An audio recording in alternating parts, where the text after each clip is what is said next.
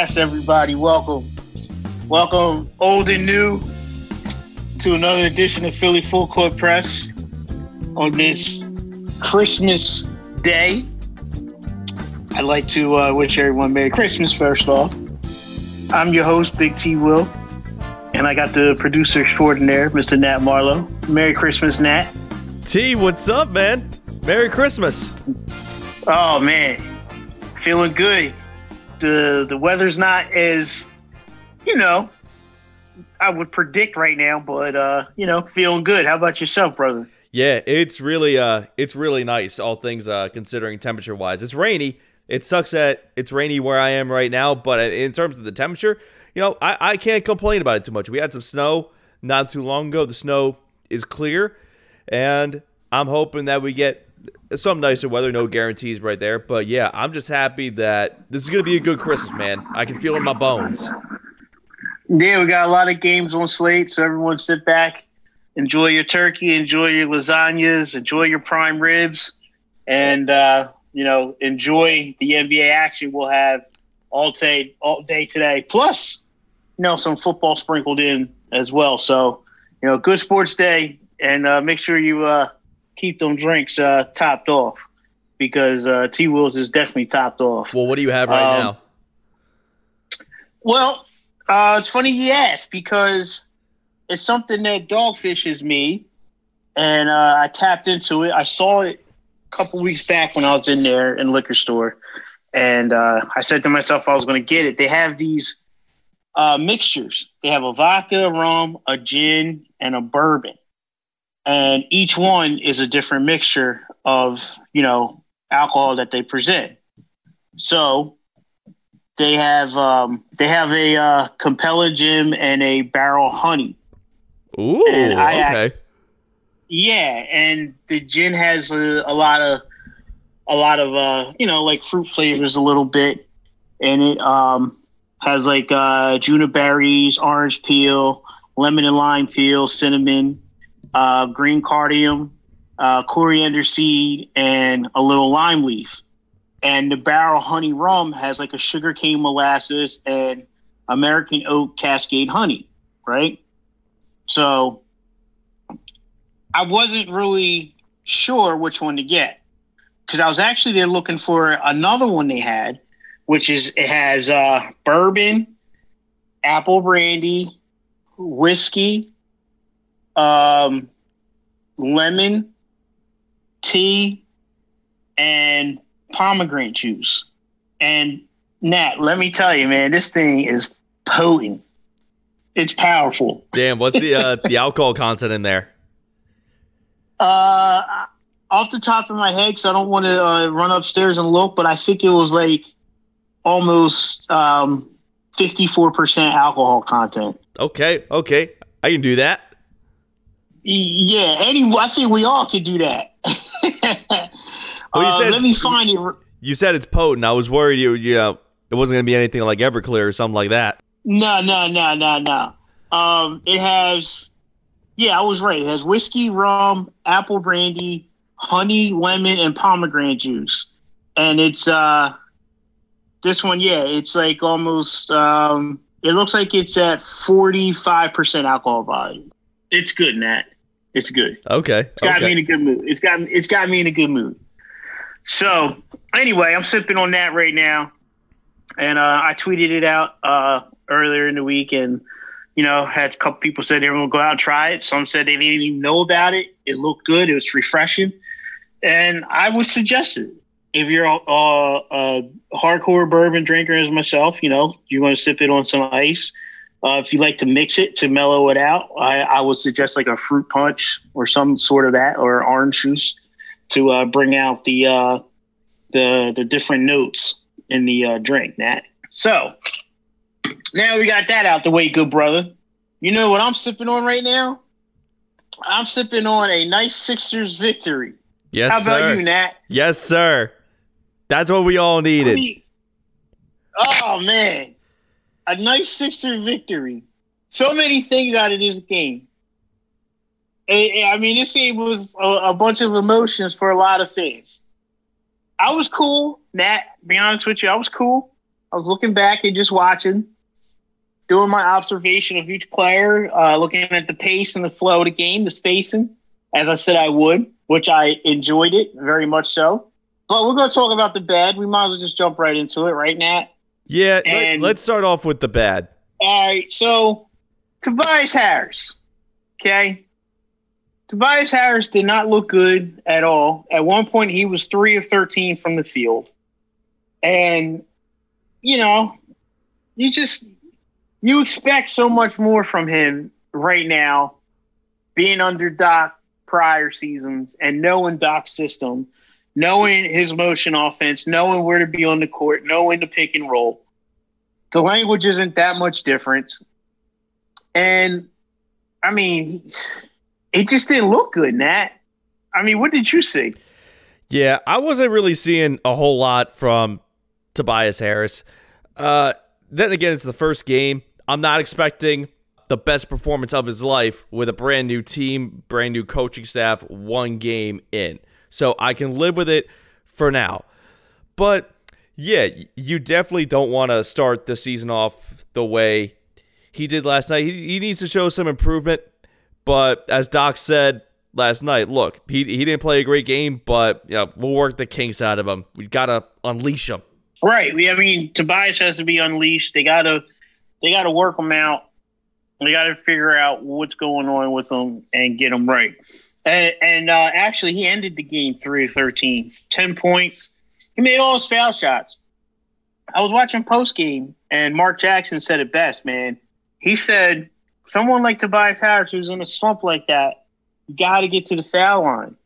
You got to get to the foul line and see the ball go in the hoop. Well, he was four for four from the foul line, so obviously it didn't help him. But he's dead right. You get something like that throughout the game, you got to get to the foul line you can't disappear on other situations of the game either. So as you're on the court, and if your offense isn't going, and you know, someone said to me, "Well, they don't expect much from Tobias Harris on the other end." Well, you have to, because if he's if you don't expect much from him, then he's he's pointless on the court. So he has to dig in defensively, and he has to you know crash the boards. He just has to be in the flow of the game get into the flow of the game and stop thinking so much. Because, like you said, he looked like he was thinking out there. There's one play that sticks out in my head when uh, Simmons was coming down the lane. Uh, he kicked it out to uh, Curry. Curry kicked it back down to Simmons. Simmons is at the foul line. He made a nice pass to Harris down on the box on the left side. And instead of Harris going up with it, he threw it back to Ben as Ben was crashing, you know, towards the rim for a potential rebound. So now Ben's caught in between with the ball coming at him because he wasn't expecting Harris to give it back up to him. And that's that mentality in Harris's head is, is saying that that play right there showed me he's he's in his own head. He's thinking way too much instead of letting the game come to him. So he has to let the game come to him. And you do that by, like I said, playing defense and what Mark Jackson said on post game, get to the foul line – get some and ones, or just see the ball go through the hoop. You know, go for layups. Don't shoot any jumpers. Just dive to the basket. Try to get fouls. Do it under control so you don't get the offensive foul. And you know, let it come to you naturally. And that could be that could be one thing to break him out of, you know, one game slump. You know, let's be honest. It's it's one game, but even in the two preseason games, he didn't look that great too, Nat. Nah. Well, dare I ask, is there a possibility we see Tobias Harris get moved at any point this season? I don't know. He's not untouchable because Doc moved him before. We know that, right, Nat? Yeah, he's not untouchable. And hopefully, if they can get the most out of Tobias Harris, but th- there's a chance they can get the most out of Tobias Harris, but he still won't fit the system. So I potentially see a scenario where they might move Tobias Harris while keeping his trade value rather high. Because you don't you don't want to move Tobias Harris when he's bad unless you completely completely rip off a team. Like you want to get the best possible value for Tobias Harris in return. And I think the only way that you can actually do that in reality, let's keep it Sixers realism 101, is if you have him play well enough, you get the most out of him, and he simply just doesn't fit in your system. I see that as you know a bit of a realistic possibility. Well, I, I think he fit, he fits the system. His just his potential that was there prior to him being at the Sixers is making it look like he doesn't fit the system. I mean, he fits the system. He's that he's that he's just he's the size he's the same he's just I don't know how to put it. That's why I'm kind of stuttering with my words a little bit. But well, he's kind of see he's it. The, he's the size that you need at that at that spot is what I'm trying to say. You know, he's got that size, he's got the length, and he's got the ability. I mean, let's be real. He does have the ability. He did average 19 points last year. He has the ability at that spot in this system. It's just the fact that right now, I think he potentially could be feeling the heat and pressure from the guys behind him. Because people, I saw, you know, live action tweets and posts on social media, you know, oh, Tobias Harris should be coming off the bench as a six man, uh, get him off the court. And it's like, whoa, whoa. You don't want to bring, you don't, you don't want to start Shake Milton we already been through that, and you don't, and that just that's just a defensive liability. Yeah, and I don't okay? want Tobias coming off the bench. No, I want him no, in my starting no. five. Right, I want him in my. I, you know, I agree. I want him in the starting five. You don't make him a six man. You don't start Maxey. He's a rookie. He's showing flashes, but you know he's not there yet. It's you know, one let's game. be real. He's We've seen one correct. game and a couple preseason games. No, I need to see way more than Max. It's like starting it's like starting Matisse Thybulle in his first couple games. It doesn't make sense. Right. Right. You know, and you know, let Matt play that clip from Doc Rivers about Tobias real fast. No, he just missed shots. You know, I thought he was hesitant. Um, thought he had even that last drive where he made the free throws. I thought that should have been a dunk. Um, we'll watch the film. We'll get him uncaged. He'll be fine. And you heard you heard Doc right there, Nat. You heard him saying, "Look, we'll fix it." We'll get them right. You know, Tobias had a bad game, but we'll we'll get them right. And that's what I expect from the type of coaching we have right now. I expect our coaches to to watch the film, see what is missing, and coach them up. And I think that's what Tobias needs. He just needs to be coached up a little bit I mean, he looked like, be honest with you, he looked like he had no legs on him either. So I don't know if he did much playing in between his work with social injustice and basketball outside the bubble. So maybe he's not in NBA, maybe he's not NBA basketball shape yet. You know, he might be in playground shape, but he ain't in, in hoop shape yet. So maybe we got to wait a week or two on him, Nat. Yeah, I'm not. I'm not terribly worried about Tobias Harris. Like even though I do have those concerns, um, like I do think that he does have the possibility to, you know, um, be unleashed, as Doc Rivers said in that clip. And also in that third quarter, look, that third quarter was full team failure when they played against the Washington Wizards. Full team failure, not not just Tobias. No way. You can't put all the the fault on that game on him. You just can't do it. It was he a major factor in some of those problems? Yeah, but he wasn't the only one. There are some other factors in that too. That even some some of the players who were putting up good numbers, I saw some problems there as well. Yeah, that third quarter, the Sixers got blitzed. I mean, let's just let's just call it what it was. They got blitzed in the third quarter, and you know there's no other way to put it. They they got caught doing what Brett Brown used to do. They got caught looking at the game and not playing. But it's a good thing. They had to feel that out. You know, it's good to see that they had the the the moxie and the athletic ability to dig out of that 12 point hole in the third quarter and come back and win the game by seven. So that shows me something because of Brett Brown team, we've seen in the past would fold in the third quarter and not show any fight till like three minutes left in the fourth. And they'll be down by 15, 20. You know what I mean? Yeah. So th- this was great to to see them fight back. And excuse me, I didn't know, I didn't think they would have any uh, issue winning this game. they just dug themselves a hole and made it look good, but made it look bad, I should say, but it made themselves look good for coming back. I mean, Embiid was just an absolute monster on the court. He was twenty. He had twenty nine points, fourteen rebounds. He had twelve defensive rebounds, which I like. Uh, so that means he was attacking the glass. Um, Nat, there was something um, I saw out of Embiid in this game, and it's sticking out to me like neon lights, brother. It is flashing at me, and I saw people talking about Doc Doc Rivers' press conference, his post game. They were, you know, tweeting and writing about what he was saying, tweeting and writing about what this player said, tweeting and writing about what that player said. You know, um, but no one has said anything remotely close to what I'm about to say. And I'll give you an opportunity, brother. Tell me one thing you saw out of Embiid's game last night that, I mean, quite frankly, no one else has talked about or noticed because you've been at the station this week also. Are we talking about the good or the bad here? No, good. I me personally, I think it's good. If it's if it's good, uh, that no one has mentioned. No one's mentioned it, man. And you, we harped about it on this show.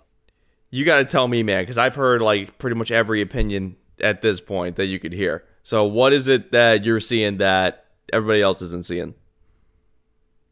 Joel Embiid took one three pointer. One. And he made it. Okay, he made it. But he took one three point shot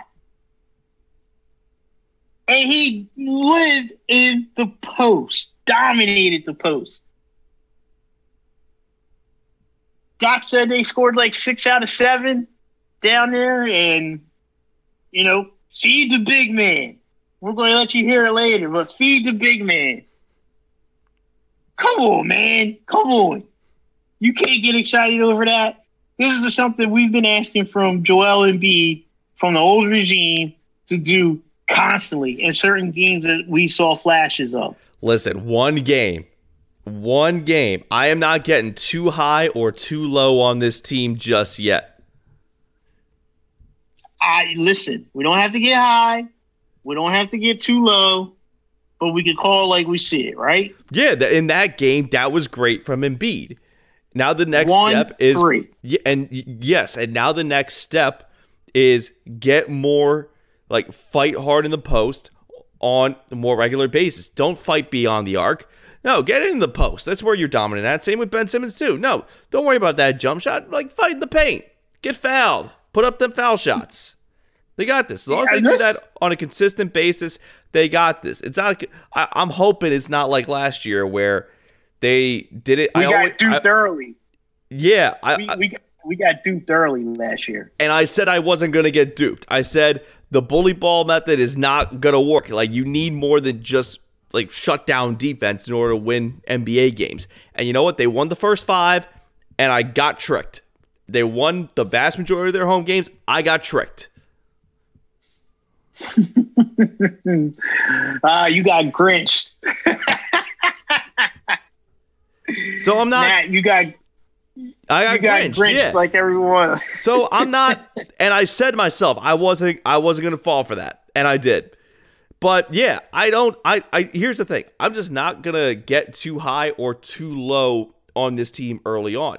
What Joel Embiid d- uh, did last, what, what Joel Embiid did in that Wizards game was great. Now the next step, do it on a consistent basis.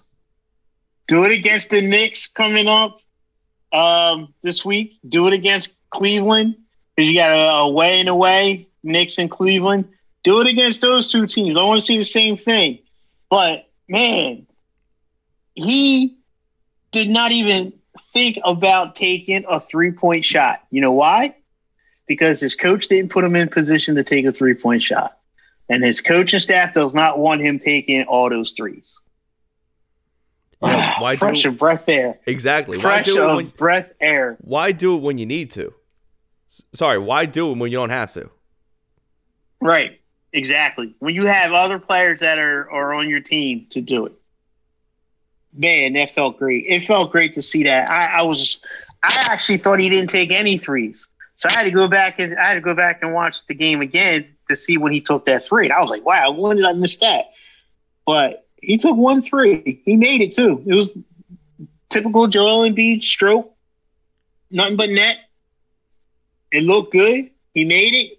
All right, get your butt down low.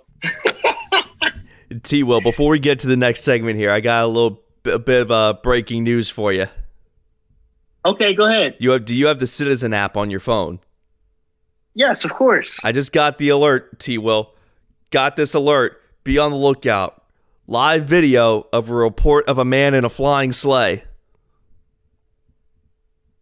Uh oh. Uh oh. It's time. It's time, ladies and gentlemen. Talk to me, Nat. It's Christmas time. Hopefully, our Christmas present that Sixers win the next game. We got a lot of NBA basketball tomorrow. Sixers aren't playing, but hey, you know what that means? Stress free Christmas. Yes. Yes. On Dasher, on Dancer, on Comet, on Cupid, on Donner, on Blitzen, Prancer. Did I get them all? I'll fill in. I know that's I have to think. Dash like so we get well we forgot Rudolph, so we got to put Rudolph in there. Nah, Rudolph is Rudolph is the you know he, he he's not on the the original Santa Claus from 1985, brother. Shh, like shh, Rudolph, you don't you don't, you don't always need the OG. Come on. They needed Rudolph when hey, they needed him. They needed him. So They, We they don't have to worry. They needed they needed Rudolph last night to get through what we have right now because that fourth quarter. um, that fourth quarter. That's right. Uh, listen, don't don't take don't be duped as Nat said. Don't get too high. Don't get overexcited. Just enjoy each moment because that was a that's what we call a good win. That's what we call a good Sixers win right there. Embiid did what he had to do in the fourth. Doc Rivers called the correct plays. They came together after that poor performance in the third quarter, and they didn't let the game get too far out of reach. They stayed within that 10 point range going into the fourth, and they and they fought back. And you saw the defense clamp down. Uh, Milton clamped down, Maxey clamped down, Ben clamped down a little bit. Uh, I it looked like Joel Embiid was trying to kill Russell Westbrook's shot every time he went in for a layup, and he was taking out everyone underneath the basket. So I appreciate that. Uh, props to Ru- Russell uh, Westbrook for being the first uh, Washington Wizard to record a triple double and being the first player to record a triple double in a new team right in game one.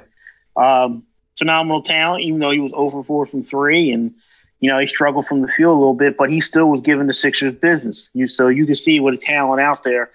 Um, the Sixers uh, still had a little fits, but Nat, no one went for sixty.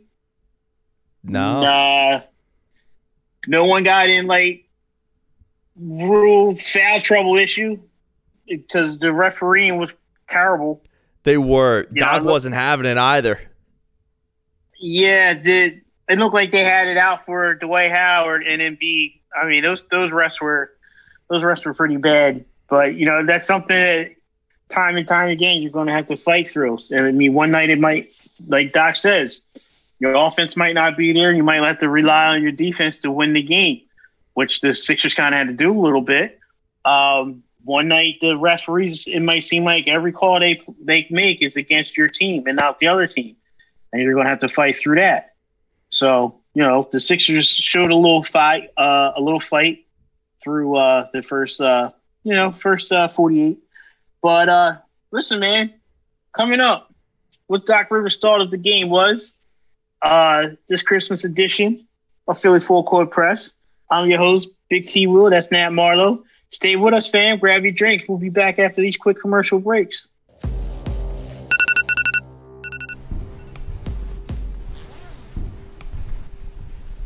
If you want to make something that truly reflects the city of Philadelphia, it better be great. It better stand the test of time. You better expect to work if you want the results. That's just how the city was built. And that's just how we're made.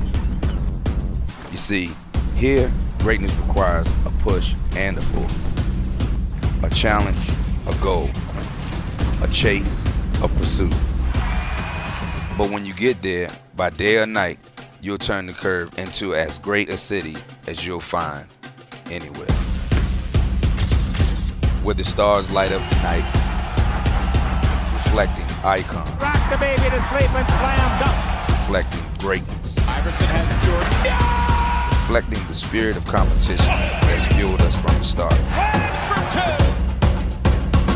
Built for the city, built for the night battle.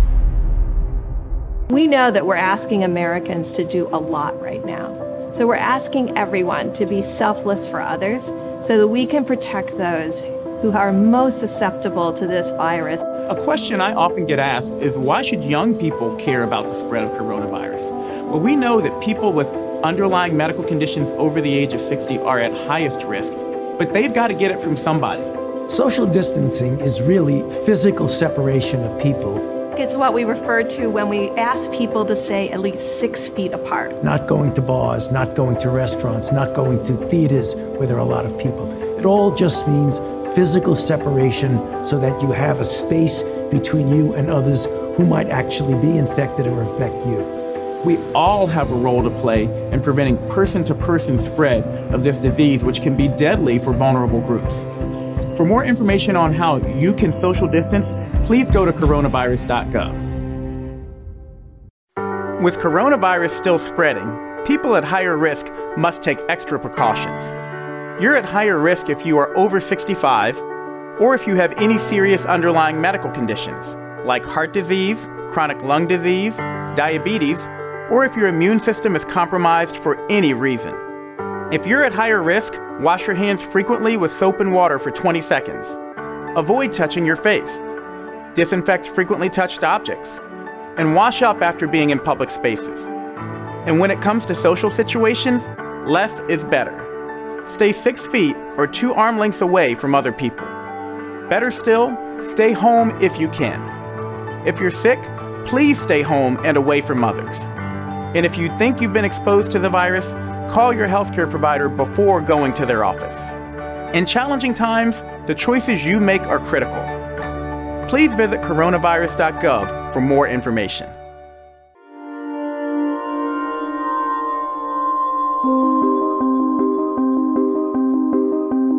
What's up, everybody? This is Carmelo Anthony.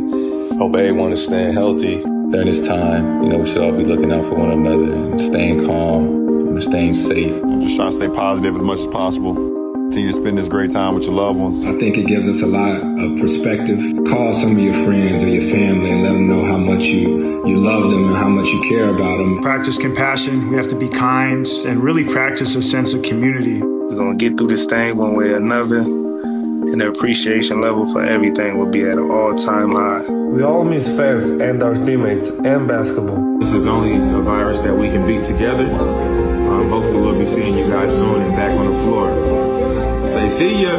See ya.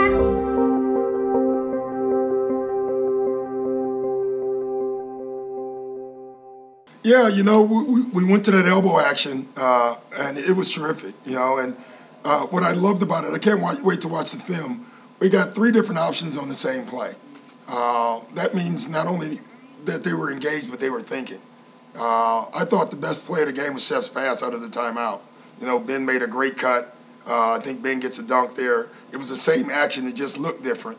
Um, and so that's nice. That's what you have to do to win games. You fall on a play and you stay with it until they stop it.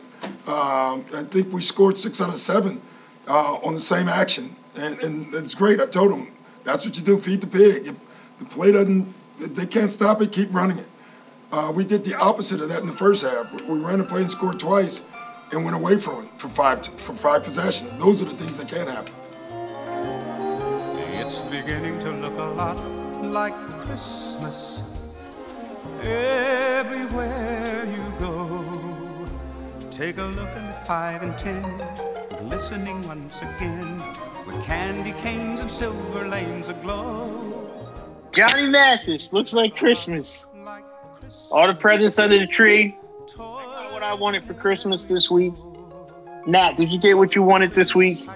I did. Got some peace and quiet.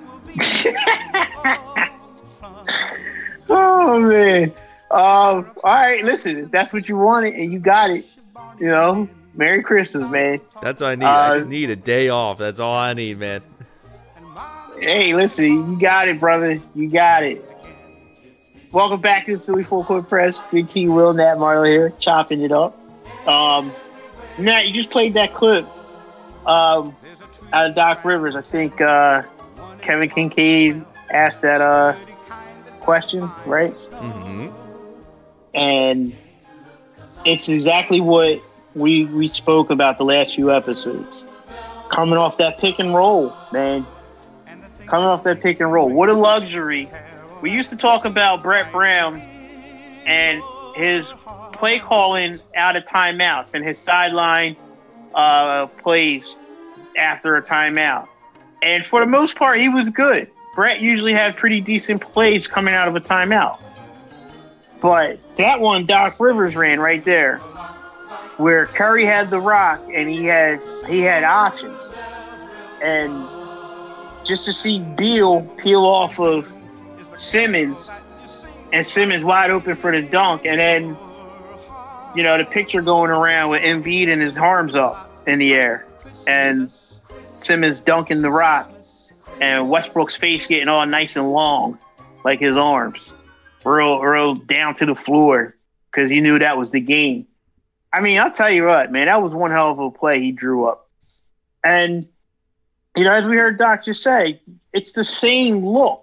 And it's the same thing that I was telling you guys, trying to break it down for for uh Sixers Nation a little bit, what you're going to see out of the motion and pick and roll offense from Doc Rivers you're going to have so many options off of one look, either the high low with Ben and Joe, or the Ben and Joe pick and roll, or the um, you're seeing the rub play that we saw with JJ Redick with Curry and Embiid. And by the way, real real quick, uh, there was a couple times I saw Embiid got real lazy setting that uh, screen to get Curry off the rub. I'd like to see Embiid uh, start hitting that a little bit more uh, consistent. Um, Nat, I don't know if you saw it or not. It was like in the second quarter, he was out of position. He stuck his butt out trying to get the uh, player to rub off and free Curry up a little bit. Curry had to give him back the rock because he wasn't in, in shooting form yet. Then he gave it back to him. Curry shot the one legger with time running out. It just looked real incoherent. It didn't look right. It didn't look. It had no flow. Didn't look natural. Um, but that was also based off of Embiid not being in position. So, you know, I'd like to see Embiid, you know, get in better position if they're going to run that that uh, rub screen off the wings to try to free up Curry, i.e., like he used to do Redick and uh, Korkmaz. So, go ahead. Yeah, you're right. And th- with that being said, even that second quarter, they didn't look particularly well. That third quarter was, excuse me, that third quarter was bad, but the second quarter, it was better, but it wasn't great by any means. I think there were a lot of missed opportunities had in that second quarter. Yeah, the second quarter kind of fell apart midway through, and um, it it had no. Uh, it's like they just lost consistency. Yeah, they had like they a- lost the. It, yeah, like it was just like a lack of focus or something, you know. They had like a 13 point lead, and then they let the Wizards put up like five threes in a row. Like, are you joking? like, where was Hey, the defense nothing. there? Not for nothing, the Wizards kind of clamped down a little bit. Their defense didn't look that bad, and you know They held their own. Westbrook played right. Westbrook Westbrook played under Scott Brooks in OKC, so he knows he knows what he's you know what he what he wants to run and what's he doing. Um, Bryant didn't look bad, and and we know uh, Burton is a uh, he's a marksman, so they were giving him open looks when they shouldn't have. So they look like they start clamping that down. in the uh, fourth quarter. But that action off of one play, man, it, it's going to give a lot of NBA players like teams like the Wizards, the Hornets, the Bulls, the Hawks, the Knicks, the Cavaliers, all those bottom feeder teams, they're going to have a problem with that. And if you catch Boston and Toronto on an off night, they're going to have an issue with it, depending on the matchups on the court. So they're going to be fun, man. The Sixers are going to be fun to watch right here. Um, I'd like to see, I'd like to see uh, Matisse wake up a little bit. You know, get into get into a rhythm of uh, the game. I don't think he's really into the flow of the season yet, Nat. Nah, this is it, again. It goes back to Tobias Harris. What can Doc Rivers do to get the most out of these players? Now, you mentioned with Tobias Harris, you think Tobias Harris fits the system really well. Uh, he, he, he just isn't there yet, and Doc Rivers said we have to unleash him. But what is it with Matisse right now? Does Matisse fit the Right. system? Is he just not up to play with this roster yet, or is it going to get to a point where he's not going to catch up to everybody else on this roster? Right. Uh, it, it seems like he is behind and he's got to catch up. Um, but the one thing about Matisse, though, that I love and that I was harping over summer to see if under Doc he could be that defensive stopper that Doc needed, like a Pat Bev type deal. Um, Matisse plays D, so he's not going to let he's not going to let his game slack because he's not in the flow of the game. He's going to play D, which goes back to what you just said, Tobias Harris. We're going to need him to do play in the flow of the game to get yourself out of the slump. Um, we're going to talk about you want to talk about slump players, and you know, I've taken a little beating about them. You've jabbed you've jabbed me about them, but you know, Korkmaz played 20 minutes, three for six, 50% from beyond the arc, 11 points, four for nine from the field. That's kind of what you want, right, Nat? He he was a plus 14. Yeah, I mean, you like to see that's it. that's what I that's what I want from a Korkmaz. I don't need him playing. Uh, even 20 minutes might be a little pushing it. Yeah, no, I don't. I But- don't want him out there 20 minutes at a time. No, Yeah, yeah. Even 20 minutes might be pushing it, but you never know. It's based on the game, based on the feel. But he was productive. And, you know, a lot of people just can't get past his him being just Furkan Korkmaz. They just can't get past it and not see that he has improved on his game. If there was one trap that I fell into so far this season, it was that trap because Furkan has again, it's one game, but he played all right last night. I was always skeptical ab- about him. It's like, oh god, here comes Furkan again. But look, I can't fault his game too much from last night because you could definitely see improvements in his game. You know, definitely improvements with him as compared to uh, Raul Neto. Who we saw last night, by the way. I don't even know. Uh, I'm not even to look up his box score numbers. I don't even care. But I forgot he went He, to the uh, Wizards, and I saw him on the TV last night. I'm like, no way. I- Is this really happening right now? This is, they're playing Raul Neto, and they were they were losing. At, at one point, they were losing. And I'm like, you've got to be kidding me. The Sixers under this new roster with uh and under head coach Doc Rivers in the first game, they're gonna lose to freaking Raul Neto and the Washington Wizards.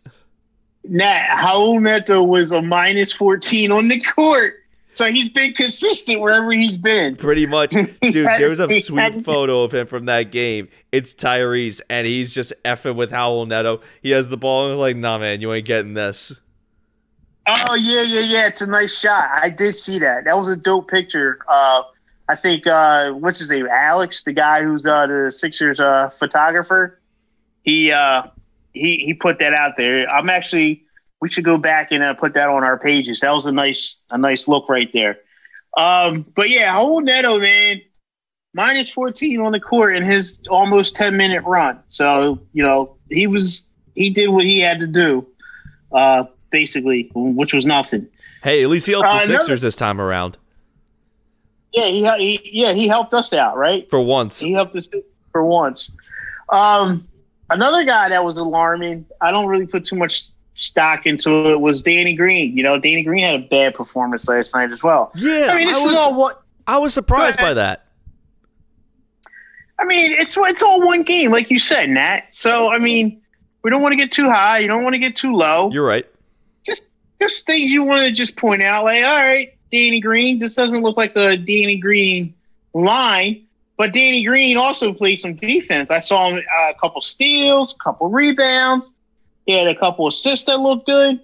Um, so you know, he stayed in the flow of the game, and that's what I think. This that's why the Sixers won this game 113-107 against the Washington Wizards on Wednesday night was the fact that they didn't have a good offensive performance, but they all stayed in the flow of the game. And they didn't shoot that bad either. You know, um, Curry shot 50% from the field. Embiid was almost 60%. Uh, Shake came off the bench, and this is why you don't start Shake. This Shake is in a comfort zone. He shot almost 55% off the bench. You know, yeah, he, he second lead scorer, 19 points that that's a match. Shake gives you a matchup problem on the second unit against other teams' second unit. That's why you keep him there. Yeah, you know, you don't force feed someone like that, like a Lou Will. Lou Will wasn't a great starter, but he was a hell of a six man.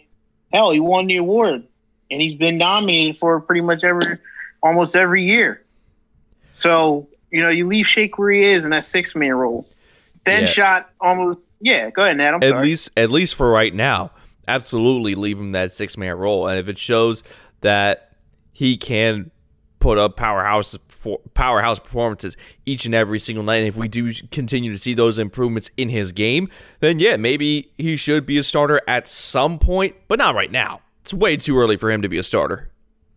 I don't think I ever will agree to, to Milton being a starter. Uh, I just like I always thought he he'd be he's the best fit as a six man, and he, he's he's getting that opportunity and he's rolling with it. Um, Maxey, you know, it, you said if Milton becomes a starter, uh, Maxey would have to play his way into being a six man then, right? Yes and no. Um, I wouldn't. The way you feel about Shake starting, that's the, way I feel about Maxey starting. I mean, people are saying he should start right now. No, why would you start Maxey now? Uh, that- that- that is not what you want to do to Tyrese Maxey. Not this early in his NBA career. He is not LeBron James. People, calm down. I love Maxey as much as the next person, but look, he has a role to play on this team. He has a role to play on this team. Doc Rivers knows that for a fact. That's and that's what I love about Doc Rivers. He understands certain roles guys will be playing in order to help this team be successful. It's not about me, it's not about I, it's about we. It's about us. Or what can the Sixers do to win? Not just Tyrese Maxey, not just Ben Simmons, not just Joel Embiid. What can the Sixers do to win? And I think Tyrese Maxey, obviously coming off the bench, is going and and using him effectively and not necessarily a six man role, but certainly coming off the bench and key pivotal moments when you need it, perhaps to come back like the Sixers did last night. Yeah, I think that's going to be a way you get this team to win. I agree, man. I nothing. I have nothing to add to that. Um, I like the role reversal that you just pivot. You know, the same way I feel about Milton and uh, Maxey. I agree. Maxey doesn't need to start, and Milton doesn't need to start. This is why we need Harris to uh, step up and snap out of it. Um, one thing I do want to point out about speaking of Harris, um, did you see Sam Cassell uh, get off the bench and start ripping into uh, Tobias off of a poor rotation in the second quarter? I think I glanced So over was- So was he actually ripping into him, or was it just uh, like what was? Ah, man, he. This is why I, I loved it. I loved every minute of it. We got a coaching staff. We got a coaching staff. So the Wizards ran some action on the far, well, from the Sixers bench, just the far side of the court in the corner. and they were they running a two man game on the action, and the one of the player, one of the wizards, I think it was Brian, got loose and was cutting towards the basket, and Tobias Harris didn't leave his guy and rotate over to box out. So Brian, I think he got the rebound, went back up, and got the easy bucket. And instantly, Sam Cassell was off the bench, and he was ripping into him. I mean, from the bait, from from the from where the coaches sit to underneath the basket when Harris caught the ball and passed it back into Ben to start the offense. He was he was ripping it on, and I loved every minute of it because we haven't had that in the coaching staff since Lloyd Pierce. So I I appreciated that man. I was very that made me that made me more happy watching that game last night than the Sixers actually winning. Because it shows that the coaching staff is invested in each player. So if the coaches are invested in these players, these players need to be invested in the coaches and buy into the system. You buy you got a guy that's going to coach you that hard even through a game and you're a maxed maxed out player and making the money accept the coaching and go out and play hard for your coach. There's no other way to put it. I man, that this coaching staff is legit, and give them a couple weeks. Just give them a couple weeks. Give our players a couple weeks. Let them get their NBA legs, the the traveling, all that back in their system, and uh, yeah, this team's gonna be fun. Just sit back and enjoy it. Don't Nat, I always say this, and you see my comments every once in a while. Don't act like the Eagles Twitter, right? Yes. Don't act like you know what every like like every fan base's Twitter is guilty of this to some degree, but you can't act like a Twitter fan base. You you just can't. No, like do your homework. You know, read the tea leaves uh, look, no. actually listen to like educated, informative opinions and, and you, knowledge. yeah, if you need help doing your homework, well, hey, like, look, that's why you come to that's why you come to various Sixers podcasts like us. You know, we help you do your homework. Like, look, if you want educated analysis on basketball, you, you listen to T Wil over here. Like, this is what you do. Like, I've learned a lot about the Sixers by listening to T Wil. Like, a lot more than like I could like fathom simply by watching them like on my own. And you know, by listening to educated opinions as opposed to just listening to educated opinions as opposed to like just checking Twitter every five seconds to see it's like, oh, did you see that Ben Simmons like can't shoot a jump shot? Oh, no way. I didn't realize that. like, look, like we like I come to people like you to actually like delve into the ins and outs of this Philadelphia 76ers team. That's why you come to me for hockey opinions as well. All the time, man. You're my go-to. you, you listen. You, you, and and, uh, and shout out to uh, a friend of the show, Jason Mert, uh, Mertitas. He's he he was always my go-to guy, uh, coming up with hockey, and now you're my go-to guy. I'm actually I'm lucky to have two go-to guys.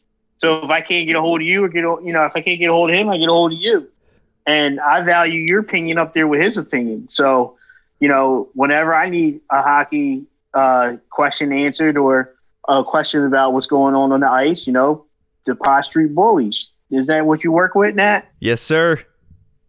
Yeah, and that's the uh, that's uh, you know what what you what you are branching out and doing, and and uh, you know, I it's very informative. I like information. I don't want to listen to another podcast of people screaming, ripping, ranting, and just talking absolute nonsense. I need some substance. Yeah, I need to know why. Yeah, like sometimes we'll go into a rant, but you know we'll have like an educated opinion to back it up. You know, it's not just right. a rant for the sake of a rant. Right. You know, I need to know why you feel that way. What's the reason, and how can you fix it? And you know, I thank you, man. Thank you for the uh, the compliment. I appreciate that. Uh, hit that applause button, man, because you know a friend of mine who is not a basketball guy, not at all, and he's a football guy. doesn't doesn't really watch hoops, and ever since October, you know, of last year, and he's been listening to the podcast. and you know he likes the Sixers, but he's so much more locked in because he said, "Yo, T man, I, I just talked to uh, Big Dave a couple days ago. Shout out to Big Dave, man. Um, Merry Christmas to you and everyone else." Big Dave said to me, he said, "Yo, T man, listen, the last episode, how you broke down um, Ben Simmons and going to the foul line and expanding the expanding his game and stretching the Sixers game out and shortening up the time for the other team to get back into the game. He goes, I understood that completely. That made me feel good. You know what I mean? That Yeah. because it's just just one person, you know, he's like you. He came into Sixers Nation and he was just raw. He knew nothing about it. And now he he feels like he can hold a conversation with someone when they're talking about the Sixers. So, you know, that made me feel good, man. So, you know, if I can keep doing that, then I feel like I'm doing the right thing. So, you know, that's why we have the Q and A. You got questions, send them in uh, at Full Court 76, at Big T Wil 34, or at Nat underscore Marlowe. But, um, you know, the action Doc Rivers was talking about, you know, you're going to see the same. It's going to look like the same play, but you're going to have multiple multiple options out of the same play. And you know, we stress that with Ben either going to the rim, throwing the alley oop to Embiid. He caught his first one. He looked good in that. He came off the right foot. He went up for it. I mean, Joe had to be happy. You know, a friend of the show. Joe's always harping about Embiid and uh, his alley oops. So I told him he'd be under 25 alley oops, but he's already got one. He's got one in the in the books. So, um, but just that type of action uh, that Simmons has. You know, he has either corner three. He's got the the, the down pick this the for the far corner, or he's got the guy crashing in on him, the double team to kick it to the to the right corner. He's got the rotation guy at the at the top of the key, or he could go in for the layup. So or the dunk. Um, Ben's still a little hesitant. I still want to see him to you know be selfish, but you know one game. I'm not going to get too high, not going to get too low. Hey man, coming up, uh, what's going on with uh the love affair starting early with uh Ben Simmons and uh Dwight Goody? You know, we got that and so much more. We got Q and A on the other side. Stay with us, fam. Keep them drinks filled up. Merry Christmas to everybody. We'll be back after this commercial breaks. We know that we're asking Americans to do a lot right now. So we're asking everyone to be selfless for others so that we can protect those who are most susceptible to this virus. A question I often get asked is why should young people care about the spread of coronavirus? Well, we know that people with underlying medical conditions over the age of 60 are at highest risk, but they've got to get it from somebody. Social distancing is really physical separation of people, It's what we refer to when we ask people to stay at least six feet apart. not going to bars, not going to restaurants, not going to theaters where there are a lot of people. It all just means physical separation so that you have a space between you and others who might actually be infected or infect you. We all have a role to play in preventing person to person spread of this disease, which can be deadly for vulnerable groups. For more information on how you can social distance, please go to coronavirus.gov. With coronavirus still spreading, people at higher risk must take extra precautions. You're at higher risk if you are over 65 or if you have any serious underlying medical conditions like heart disease, chronic lung disease, diabetes, or if your immune system is compromised for any reason. If you're at higher risk, wash your hands frequently with soap and water for 20 seconds. Avoid touching your face. Disinfect frequently touched objects. And wash up after being in public spaces. And when it comes to social situations, less is better. Stay six feet or two arm lengths away from other people. Better still, stay home if you can. If you're sick, please stay home and away from others. And if you think you've been exposed to the virus, call your healthcare provider before going to their office. In challenging times, the choices you make are critical. Please visit coronavirus.gov for more information. With coronavirus spreading, people at higher risk must take extra precautions. You are at higher risk if you're over 65 or if you have an underlying medical condition like heart disease, chronic lung disease, diabetes, or if your immune system is compromised for any reason. If you're at higher risk, stay six feet or two arm lengths away from others. Better yet, stay home if you can. The choices you make are critical. Please visit coronavirus.gov for more information. Hey, Vito's. Hey, yo, want cheesesteak? Hold up. Hey, Pop. Cheesesteak. Cheesesteak. Coming on. Coming on. What? Yeah, yeah, yeah, yeah. We got burgers. He wants a burger? What does he want? A burger? We got the cheesesteak. Yeah, Yeah, get the awesome. cheesesteak. Yeah, yeah, yeah. They're both good. Forget about it. Drop the phone. What, what, what do you want? Cheesesteak or you want a burger? Hey, what's he want? Burger. Hey, Pop, he wants a cheesesteak and a burger on one bun. What does he want? We do that? We don't do that. We don't, we don't do that. something I need to do to get back on the floor. Uh, you know, Dwight's been pushing me to get better, so came out to the floor with me, uh, got some shots up. Uh, so he's just pushing me. He, he, he wants me to be great, uh, and I really appreciate that and respect him a lot, um, especially with the career he's had. Um, you know, he's somebody you know that's come into this organization and pushed me um, and, and believes in me. So to have that and have somebody do that, um, it makes you feel good, makes you want to work, makes you uh, hungry, and, and to have that is great.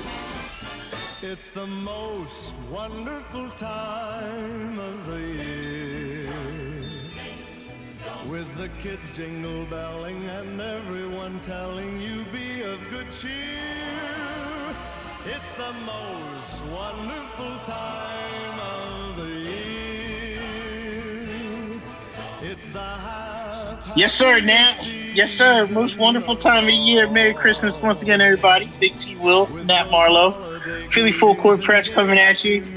Uh, Nat, played that shot, uh, played that uh, cut with Ben Simmons. Does it seem like uh, Ben and Dwight Howard building a little love affair? I think so. And, you know, we kept hearing that Ben Simmons needed a mentor. And uh, not just Ben, but the, the team needed some sort of veteran presence, some wise old sage, you know, to help push them and motivate them. And it looks like Dwight Howard's the guy.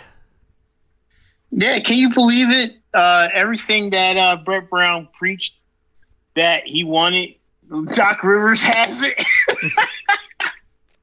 I mean, go figure. I mean, how how many? How many? Brett was here seven seasons, so I'd say at least five seasons. He said that he wanted a mentor type player for Ben and Joe. He wanted someone to show them how to be NBA professionals, uh, and he never got it. He never got it. Well, listening to what Ben Simmons said, it kind of sounds like he's saying exactly what Brett Brown was saying that he was looking for for the team that uh, he has in Dwight Howard. And um, you know, I, I just I find it disturbing to be honest with you, man. It it, it kind of, in a way, okay, it's cool. I like it. I like players pushing each player, um, trying to bring the best out of each player. But like at this stage of the game, Ben, you should already be wanting to do that. You shouldn't have someone like Dwight Howard. First of all, you got two guys out there that can't shoot worth a damn anyway, out there shooting extra shots. So, I mean, let's be real. All right, you do both of you both need to work on it. So, you, know, you, you get out there, you get your shots up. But you should already been doing this, fam. I mean, let's keep we keep it 100 here at Full Court Press. You should already been doing this. You should already been doing the extra work after the game, putting in the extra work pregame, which I know you do because I've seen firsthand. I've, I've seen the extra work that's put in uh, pregame. I've been lucky enough to be down at the center and uh, watching them before the fans come in and watching them work out and get lathered up before they come back out for pregame. So that work after the game though is crucial. It's mental reps, and that's and that's going to make you better. You should already been doing that. You shouldn't have uh, you shouldn't have to have a guy stature as Dwight Howard here and holding your hand to go back on the court. That's how I looked at it. But you know, I'll be positive. I'm glad you're doing it. Hopefully, it helps you and the team throughout the rest of the season. And that's all I really want, to be honest with you, Nat. Nat, what do you? What's your thought about what Ben just said? So my thoughts on what Ben just said, it, it, you know, it is kind of alarming that he doesn't usually be pushed this like at this point in his career. But I mean, he wasn't getting mentored before. He didn't have the right group around him before. He didn't have the coach before. It's like I don't care how long he spent time with Brett Brown. Brett Brown wasn't going to get him over the hump. Just wasn't going to happen. So now I think you actually bring in guys who could actually like push him to get over the hump. This could be his time to actually do it. So it took a new voice, basically. What the fans knew, you and I knew, and you know, local media knew. It took a new voice to get him to be what he did last night. Then, because let's be honest, Doc Rivers was coaching that game last night. He was up and down the sideline. He was barking. The bad foul on Dwight, I thought Doc was going to get teed up. Be honest with you. He was coaching. And he had to be coaching because the Sixers scored 40 points in the fourth quarter. What? The, the 76ers scored 40 points in the fourth quarter? And they actually made that comeback. And they won the game. Flabbergasted. 40 points in the fourth quarter from the 76ers. I can't even tell you the last time that happened. I'll be real. I didn't even look it up because I don't even know. That's not my style. I'll leave that for all you guys. You guys look up and tell me. When was the last time the Sixers scored 40 points in the fourth quarter? it's laughable because you don't realize it until you break down the game. 40 points, man. 40 points. I mean, yo, much.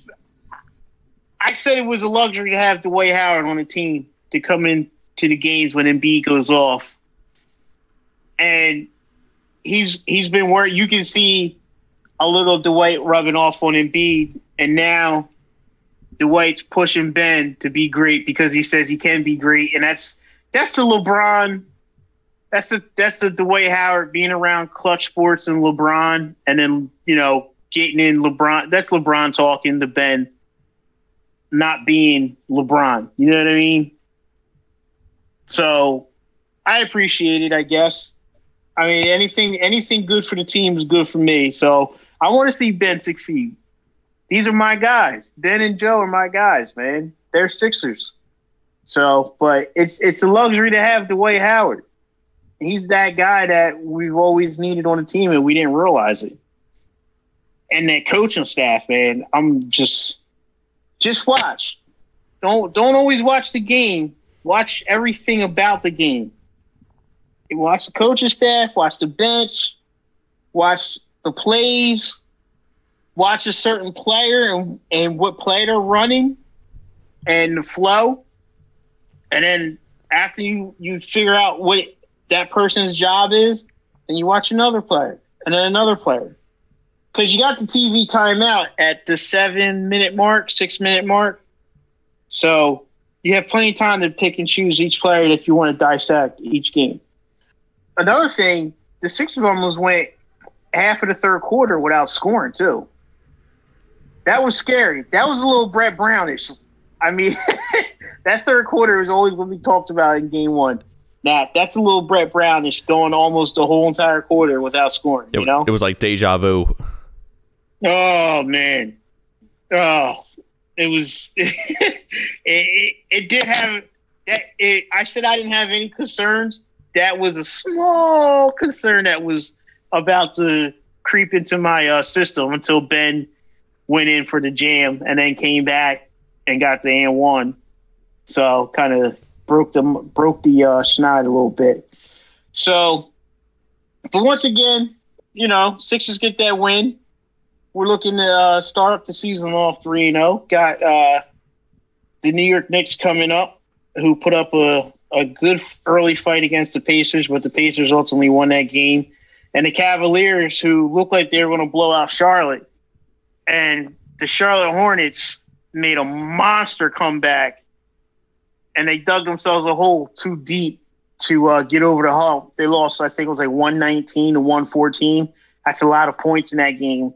And uh, but I think Charlotte had, even though LaMelo didn't look good, you know, first out and what you can expect. He's a rookie and he's young, but he is he's got star potential. Um, Charlotte had like three guys like like 40 points, Nat. It was that was a wild game I came across. Uh, looking around the NBA a little bit, uh, Josh Richardson didn't look too bad, former Sixer with Dallas. Um, Dallas had a good game against Phoenix. Uh, Chris Paul, you can see he's already starting to rub off on the on the organization out there in Phoenix.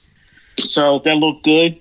Uh, Houston game was postponed due to uh, COVID related activities. Nat, once again, what do we always say? Protect yourselves, mask up, stay home if you're sick. And, and the Houston Rockets certainly weren't doing that. And James Harden damn sure wasn't doing that. Hanging out in strip clubs, eating wings, getting loose, traveling.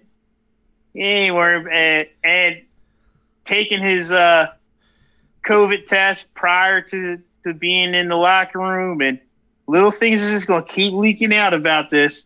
Now you see why Mike D'Antoni didn't re-sign his uh, his coaching tenure. Now you see why Daryl Morey didn't stay. Now you see why Russell Westbrook kind of wanted out. It's all it's all going to start leaking out. It's all going to start leaking out more and more about James Harden. Is he is he a problem? Is he the problem that you want in your city? I can see Houston not giving James Harden the demands he wants and send him to a team like the Knicks, the the Hornets, with bottom feeders in the East, because they're going to offer the best package. They're going to give Houston all those first round picks. Sixers ain't giving Houston all those first round picks. You know? No. No. Why would they do that? They're not doing it. Exactly. I'm not doing it. I mean, if you got a package and it's a maybe a first round and a stipulation on the second first round pick, you know, maybe a swipe, a swap, or a uh, you know con- conditional something. Maybe not. I, I mean, I- the more and more this hard thing plays out, the the less I'm interested. I, I mean, I love the beard on the court. I love him on the court, man. The guy's dominant. And I'm not saying no, but just, you know, let me see what I got right here at Philly first before I start wanting to do what most people want. And that's just to get rid of everyone for James Harden off of a slow start against the Wizards. That's just me. But Nat, right before we get into Q and A, you got your Christmas gift, which was peace and quiet. Yes. Think of all the Christmas gifts you had in the past in your young age. What was your best Christmas gift you received? The best one I ever got? Yeah. Oh man, that's a that's a tough one. I gotta I really gotta sit back and think on this one because I got I got some good ones, but I almost have to like categorize these. Man, I re- I got you. Give me like, give me a couple of them. You can't think of your best, give me some that really stick out to you.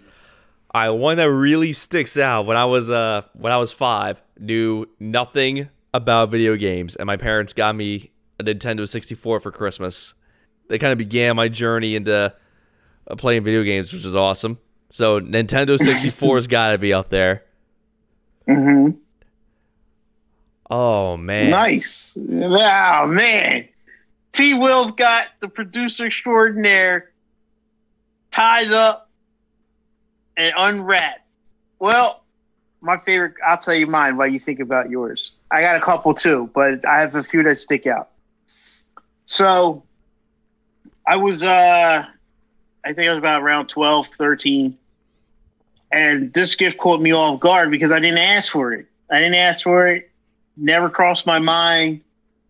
And, you know, woke up one year and I think uh, my sister was home from, uh, from, um, I don't know, boot camp, I guess you call it. She's, uh, like I said, she's in the service. She was home for boot camp for Christmas. So the whole family was home. And wake up and actually was a, you know, it was a nice day for Christmas. I don't think it was any snow or anything, but it was blue sky, whatever. I re- remember as clear as day. I get up. I was the first one up.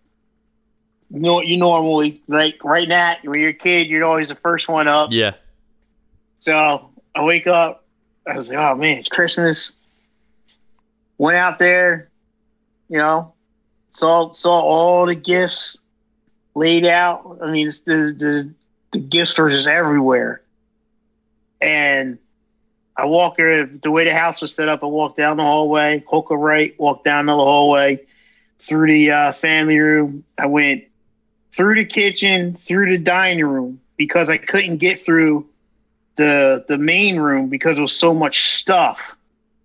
So when I walked through the dining room, and our dining room was like a raised floor, so I stepped up and I looked. I had this like 13 speed mountain bike sitting there on a on a on the kickstand. Oh, chilling. Yeah, man. I'll never forget it. And I was just like, oh, let it out. That's awesome. Let let it out. Let it scream. Let the woke up the house. You know, mountain bike was chilling there, bro. Chilling. Never asked for it, and that set it off. That was like one of my favorite Christmases because I got all I got everything pretty much I asked for, and that was and I got a couple things I didn't ask for that I thought was really cool, and that was one that was really cool, man. So that sticks out. So hopefully, you know, our listeners out there, they get what they asked for, and they get a little surprise. And if they have kids, that you spoiled your kids because all of us, Nat, you were spoiled, I was spoiled, and some of our listeners were spoiled and that's what made us good people today. So, but on that note, we gonna jump into a little Q and A. Nat, I know the mailbag was full, so we selected uh, a couple. We'll uh, we'll keep it rolling. You guys know how to reach us.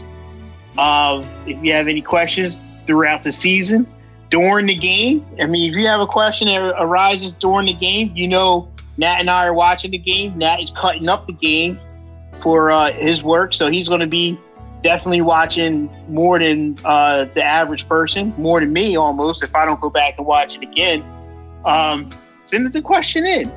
Send it in. We'll, we'll, we'll gladly get to it. Gladly get to it. Hey Nat, what's on deck? So our first one comes from Philly Joe. Why does Cork Korkmaz get so much playing time when he has dead legs? Well, I don't think Cork Korkmaz had dead legs, man. I think Cork Korkmaz played well. Like we spoke about Cork Korkmaz earlier. He had uh he shot 50% from beyond the arc. He was 4 for 9 from the field. You know, he played a little more minutes than we we would expect. He played 20 minutes, but he did his job. I mean, he played well. And I think I think you're looking at Korkmaz as the as as the liability player that he was a year and a half ago because last year he took a lot of strides forward. And, you know, you can't, guys are going to have bad games. Just just how it is. Role players have bad games. But it just seems like when Korkmaz has a bad game, it just sticks out a little bit more because we expect so much more, but he's only 23 years old. He had a good game. I don't, I don't think he had dead legs at all. I think Tobias Harris had dead legs, I'll tell you that. So, but Nat, what else you got? from Ruin Today. How many games of crappy shooting until Tobias goes back to the headband? Yeah, because Tobias didn't rock the headband last night at all. I mean, that's that, that's a good spot right there. Maybe he's got to go back to the headband and get get jump started. You know, um, maybe maybe he felt naked on the court. That's why he played so bad last night, three or thirteen. But um, I'd give it the road trip. Give him the road trip, Cleveland and New York. If he don't, if he doesn't bounce out of it by Cleveland, New York, uh, I think he goes back to the headband quickly. What else you got, Nat? From the Philly Mick, it's another Tobias question. Is it too soon to say that Tobias's contract is the worst in the league? no, I mean he hasn't played up to it. He had all last season that he he only he didn't show up against upper echelon talent. He played below it. I mean, listen, there's a lot of bad contracts in the league. It just so happens we got one of them. We did move one, which was Al Horford. Um, we have Tobias Harris's contract. I trust Doc Rivers, so give him some time, let him work through it, let him fix it, and then we'll see a different and more aggressive Tobias Harris, hopefully. Cross our fingers. What else you got? From Clutch City, my question is how can we move on from, you guessed it, Tobias?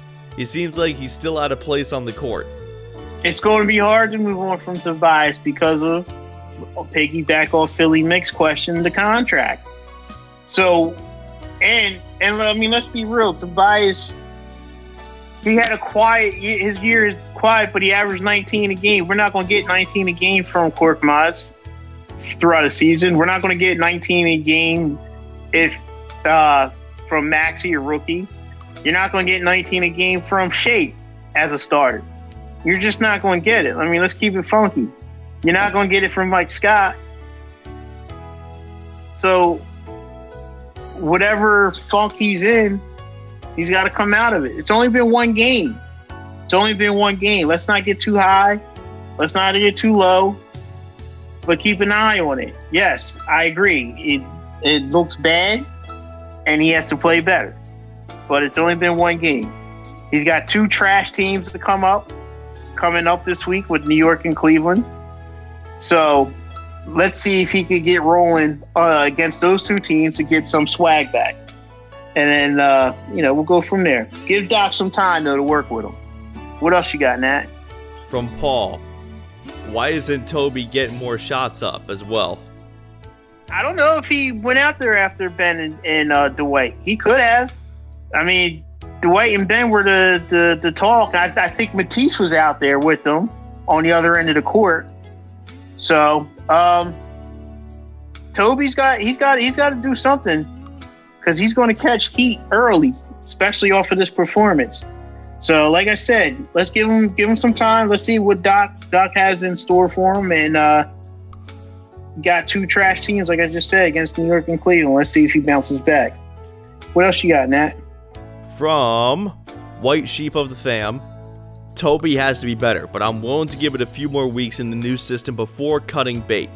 To be honest, though, there are several NBA players with max contracts who aren't max players. Like, what are some examples of this? Uh, example, Al, Al, Al Horford. Bad contract. It got moved, and now the other team has a maxed out bad contract that they have to deal with uh, with Al Horford. Um, another one that I kind of think is a bad contract would be the Clippers giving all that money to uh, Morris and Montrezl Harrell, but they live up to their expectations. You see what I'm saying? I'll give you a really bad contract. And it seems like this guy is just, he just, he's like the Sam Bradford of uh, the NFL in the NBA, and that's Gordon Hayward. Gordon Hayward continues to get paid and doesn't play. You know, what's the over under on games that he's going to play under his contract before he's out in Charlotte, before he's hurt? He was hurt in Utah and he got paid. He was hurt in Boston and got paid. And now he's hurt. I think he started the season on hurt in Charlotte and he's getting paid. That guy is the ultimate bad contract guy, but he gets paid. So, but yeah, I agree. I'm not going to give up on Tobias yet. I'll give him some time. And and shout out to uh, uh, the process guy. You're uh, him. He ordered uh, one of our items, Nat, and I told him I'll hold myself accountable. He did it under a uh, different app, and I never transferred over the stuff to Dana. I forgot. Got caught up in all the hype with everything else. So he hit me up and said that uh, he was wondering if the shipment went out, and I said, I said, why didn't you let me know earlier? I could have dug into it. And he was like, oh, I wasn't really worried about it. I know I'll get it. And he says, I thought it might got caught up in the holiday uh, shuffle. And I said, well, that must have been one hell of a holiday shuffle that he got caught up in. so, but uh, yes, the, the item, Dana said she'll get it out to you um, after the holiday. She's on break right now and well deserved. And um, you know, we actually got Nat. Believe it or not, we got a couple more people just ordered some items too. So we'll take uh, the process guys item and the other couple items that we got, and uh, we'll get those out to everybody after the holiday. Um, these were just actually add-ons, Nat, but um, which is pretty dope. So if anybody still wants to get a get a shirt or a hoodie or anything, you know, we'll just keep that tally rolling and then uh, see what we bring to the next next year in 2021. Uh, just hit us up and let us know. We'll definitely get the uh, merch out to you. Uh, a lot of people have tweeted out their merch and, and posted it on Instagram, and uh, it's pretty dope. I enjoy the hoodie. Nat, I know you're enjoying the hoodie. I love it. Uh, yeah, it's very comfy. So we'll definitely give that out to you. But uh, good question. What else you got, Nat? All right, this is from Mar. Uh, we were all over Ben this offseason, but should we really have gone after Tobias Harris instead? Oh, yeah, fair point. Fair point. I think uh, right around the right before the playoffs started, back into the bubble, and then getting swept by Boston. I think Nat, you and I touched Tobias a lot, didn't we? Like he just was not there at all. He was Uh, up I'm and down. my- Yeah, if I'm shaking my memory, I might have to go back in our archive and uh, listen to one or two of those shows. But I think we we we gave Tobias a, a, a fairly good kick in the butt, but not as much as you know we did Ben all se- all off season. And but Ben was hurt too, so no one knew what his expectations was coming back off of the, the knee, the sur- the surgery, and the lower back. Um, but yeah, man, we should have been all over Tobias, and rightfully so with that contract. Definitely, I agree with that 100%. What else you got, Nat? So our last question, finally a non-Tobias question. This one comes from Thank John. God. Yes. Every question was a Tobias question except this one. So we're saving the best for last. John is asking, what is Matisse Thybulle's role going to be now? Right now, Matisse's role is fighting for minutes. Uh, and it kind of sucks because I'm a Matisse fan, and you asking that question, I guess you're a Matisse fan too. Uh, Matisse did have a late start to the to the shortened camp. Uh, they only had 13 guys to start camp, and it was pretty thin.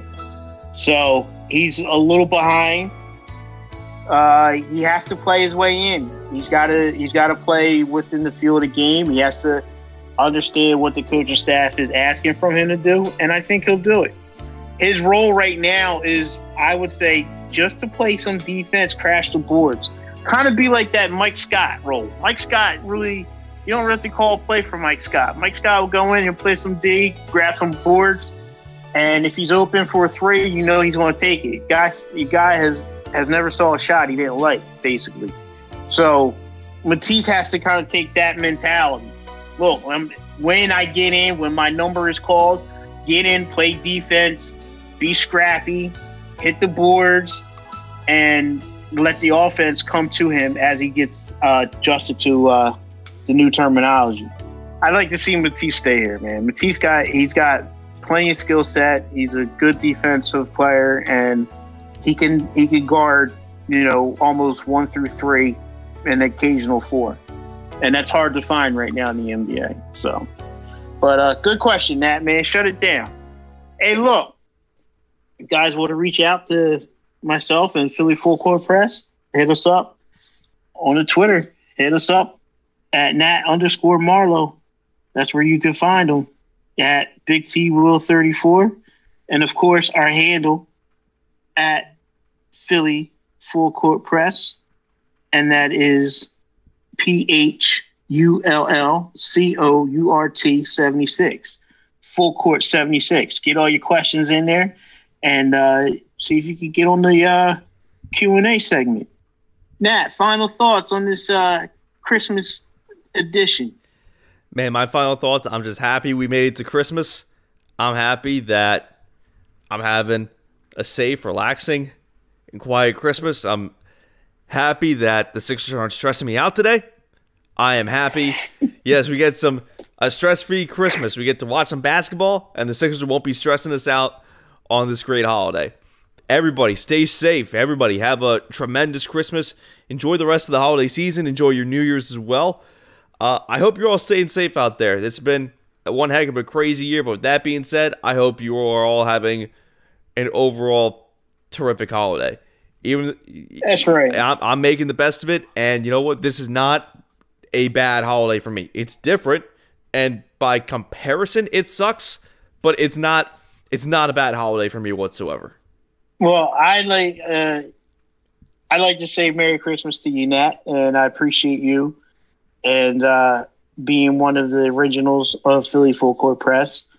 Um, definitely can't do the show without you, and uh, you know, thankful for that. So, Merry Christmas on that one. My final thought is I'm going to enjoy the family time. I'm going to enjoy not being stressed out by the Sixers on Christmas. I'm going to watch some good basketball. I'm going to watch some bad basketball. But overall, I'm watching basketball, man. watching sports. There's some football on today. There's some football on this evening. I want to watch some football. It's a good sports day. So enjoy it with the family. Enjoy, like I said, enjoy your prime ribs. Enjoy your lasagnas. If you did the turkey thing again, like Thanksgiving, enjoy that. But do it in a safe manner. Please do it a safe manner. I mean, we what nine months into this, and we still got people wearing masks under their noses incorrectly. Like you still can't get it together. We still got people that still just refusing just to do what's right, and it sucks. And this is where we're at with this holiday. But you guys can make it special by keeping your family safe and healthy, and keeping your keeping your surroundings safe and healthy, and enjoying the holiday spirit. This is a this is a good good time, good time to be around family because we all need it. So, Merry Christmas, everybody. This is Philly Full Court Press. I'm Big T. Wil. That's Nat Marlowe. We'll catch you on the other side. jolly christmas And when you walk down the street, say hello to friends you know and everyone you meet. Ho, ho, the mistletoe hung where you can see. Somebody waits for you, kiss her once for me.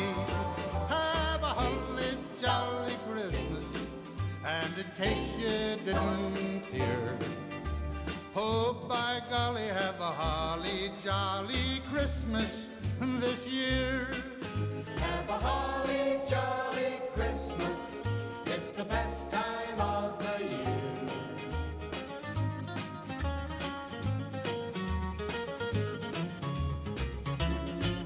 Have a holly jolly Christmas, and when you walk down the street, say hello to friends you know and everyone you meet. Ho,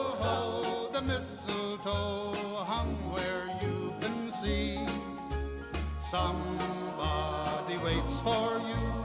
Yes, sir, once for me. Have a holly jolly Christmas. And in case you didn't hear, oh by golly, have a holly jolly Christmas this year.